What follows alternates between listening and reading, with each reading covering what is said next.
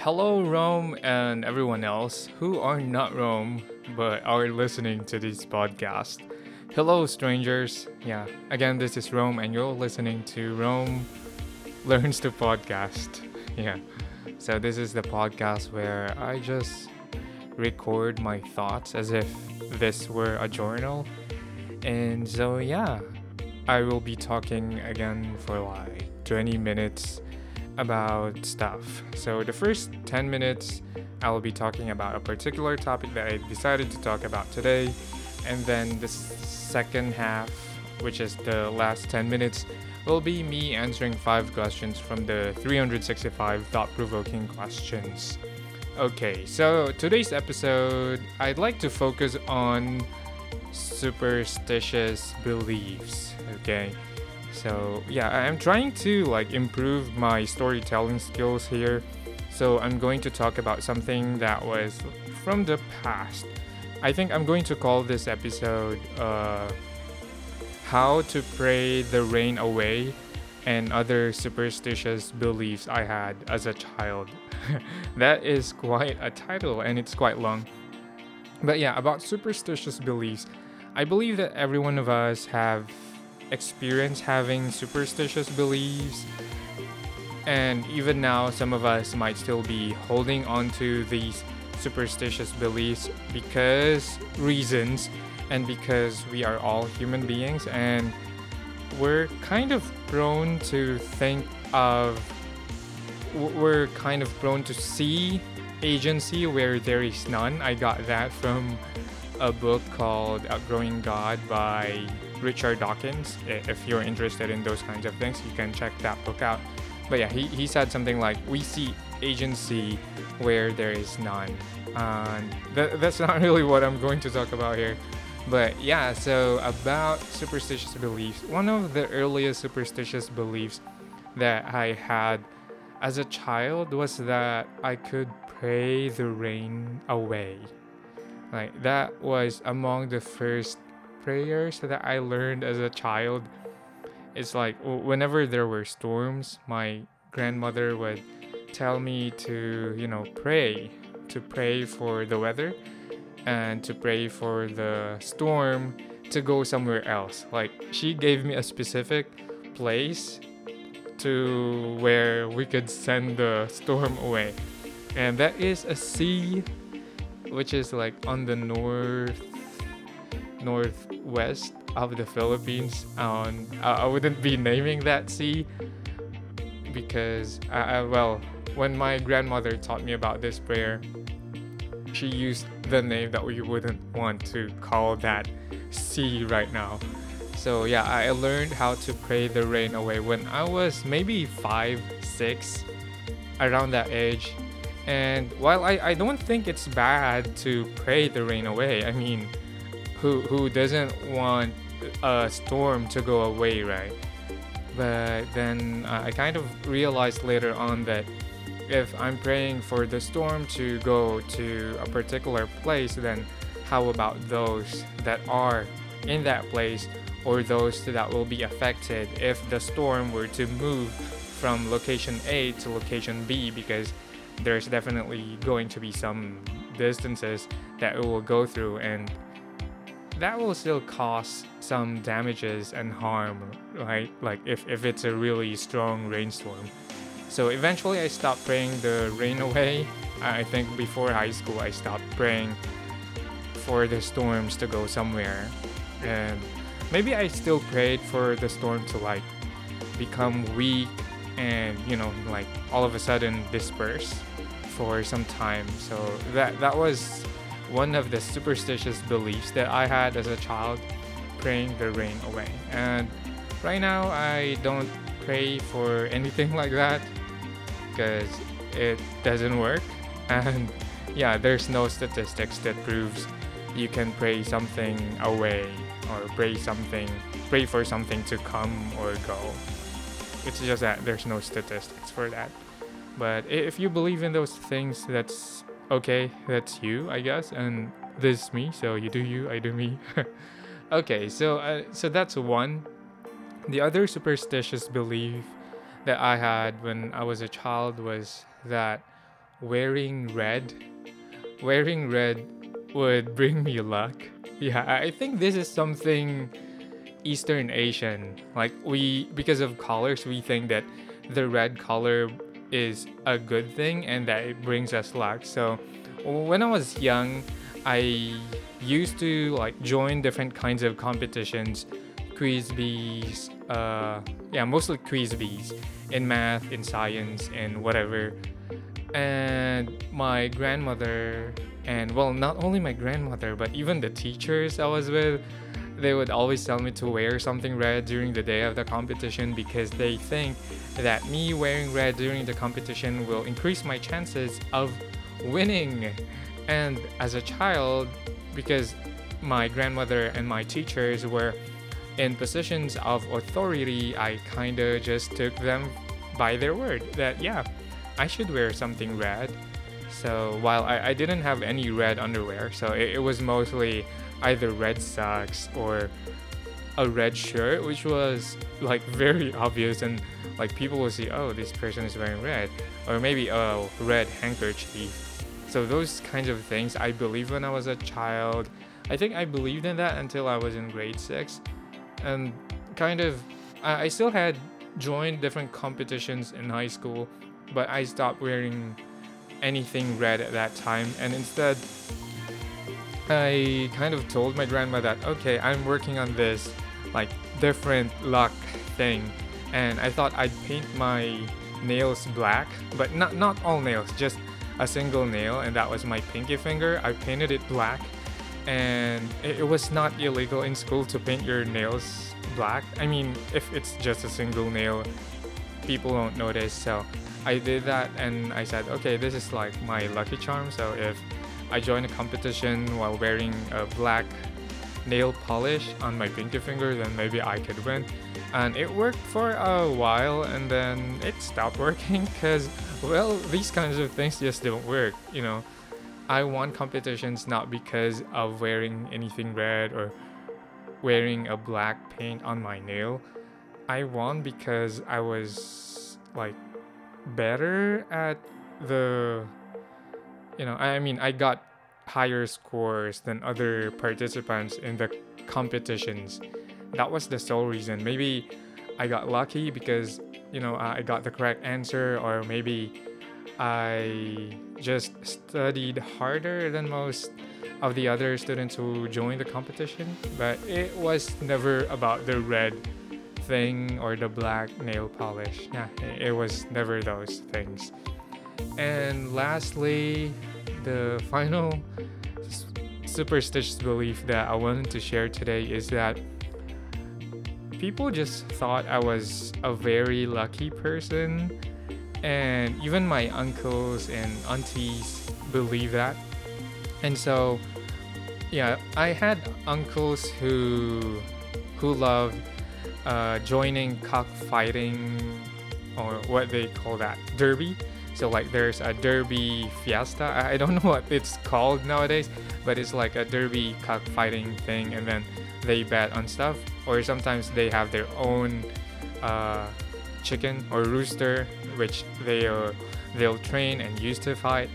And because they thought that I was such a lucky child, they would often make me touch the rooster, the fighting rooster, like because they think that if I touch those roosters, then the roosters will receive my luck, and therefore, when they fight in the derby, then their rooster will win, something like that. So they kind of believe that, and for a while, I, I also thought that, yeah, I, I mean, they were winning, and if they win, then they give me some cash as well. So yeah, it was okay to touch those roosters, even though uh, I didn't really like chicken and roosters that much when I was young. But yeah, we did that, and there were times that they won, and there were times that they didn't win. And during the days that they didn't win, I felt like, oh, was something wrong with me? Because they didn't win, and it must have been because my luck wasn't, you know, transferred properly to the rooster, or maybe I wasn't lucky or something like that. Eh, it's not that I blamed myself, but it just felt like it was crazy that I allowed myself to think that I had that kind of luck or something. And well, yeah, sometimes we get lucky for different reasons, and I, I I'd like to acknowledge that. But there's no such thing as 100%. I mean, you cannot be lucky 100% of the time. So, yeah, there there's not one person who is lucky 100% of the time because if I were lucky 100% of the time, I would have already won the lottery. I would have already, you know, joined joined Bezos in his intergalactic travel or whatnot. But yeah, I, I mean, yeah, looking at my childhood, it was interesting. But yeah, I kind of believe those until before high school or until like early high school. And now that I think of it, okay, th- those days were kind of interesting. Uh, yeah, uh, I, I think even in college, I still had some superstitious beliefs, like which I slowly let go. And even now in my adulthood, there are still some superstitious beliefs that I started letting go of. And while I cannot say that I'm 100% like, uh, I don't have any superstitious beliefs anymore, there might still be something that's just, you know, I, I haven't really thought about, but I might consider thinking about it again. But yeah, so what I'm saying is we all have superstitious beliefs and there comes a time that we let go of these superstitious beliefs and we just we just embrace reality the way that it is. Okay, so that's just it. Nothing, I, I didn't want to, you know, say anything bad about people who still hold on to these beliefs. That's okay if you want that. Okay, I'm, yeah, I, I spoke over time for that sharing, but now I'm going to answer five questions. And I'm going to answer 296 until 300. Yay, okay, we can do this in like very short time. Okay, 296. In one sentence, how would you describe your relationship with your mother? I and my mother are close, and our relationship is mostly focused on delicious food. I mean, it's our language of love, I think. Yeah, delicious food. Okay, 297. What was the most defining moment in your life during this past year? Okay, so last this past year, so meaning July now in 2021 until August in last year 2020. So, yeah, the most defining moment in my life this past year was when I decided that I'm quitting a religion that I used to believe in yeah, that's a very defining moment in my life. Yeah. And need I say more? I mean, yeah, religion is usually like a big part of a person's personality. So when you like change your religion, that's going to sort of define you one way or another. So yeah, I guess that's it. And yeah, I, I'm glad I made that decision. Okay, next. 298. What's the number one change you need to make in your life in the next 12 months? Number one change that I need to make in my life in the next 12 months, I think it's, uh, well, it's not something that I need to make yet. I mean, I'm already doing it, like taking care of my body, taking care of my health, and working on my relationship with my family and my friends and my finances. So those are the things that I'm already working on, but uh, I can't think of something that like I'm not doing yet and I want to suddenly all of a suddenly do in the next 12 months. Because you know I've already been changing and working on different kinds of stuff, and so yeah, I don't have a different answer aside from those that I have already said. Okay, good. So I, I, I answered three questions really quick, so this is going to be fast. Alright, question number 299. what makes you feel secure? Okay, I would ride on, I mean, I would piggyback on what people are saying these days because it has been raining a lot. And people just find comfort and security under their blanket. And I just feel the same. Like, if it's so cold, then my blanket keeps me warm.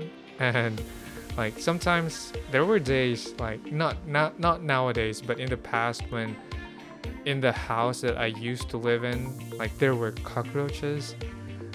And yeah, they exist for real. And like there were days when I was a child and not a child, but I was in high school or college, and then there were cockroaches flying in the room, and I would just cover myself in the blanket and I mean under the blanket and yeah, I felt safe. So yeah, the blanket makes me feel secure. but definitely it's not going to keep me secure all the time, but you know, it has its perks. Having a blanket that keeps you safe. But really, I mean, it's a joke, right? But I feel secure when I'm with people whom I can trust, with people whom I can rely on. So I, I think that makes me feel secure. But on top of that, I feel secure with myself if I know that I'm I'm being me. Uh, like uh, I know what I want. I know what I need to do to get what I want. And like I, I think awareness in general makes me secure. So if there's something that I'm not sure of, well, that that will make me feel a little insecure. But I'm also coming to a point where I embrace ambiguity. Uh, sorry, ambiguity. So, yeah, any things that are ambiguous exist in life, and there's nothing we can do about that. There's just a lot of ambiguities in life, and that's okay. But yeah, so those are the things that make me feel secure. Alright, final question. This is question number 300. Oh, so after this, I only have 65 questions left. So th- the final question for today is What is your favorite sound? Definitely not my voice. But yeah, I'm kind of enjoying the sound of my voice these days, and it depends on like the time of the day that I speak and it depends on how my microphone picks up my voice, but I kind of like my voice somehow, but it's not my favorite sound. I think nowadays my favorite sound would be the sound of the birds tweeting. Like whenever I record, I'm not sure if you've noticed, but there would be times when, you know, you'd hear birds tweeting.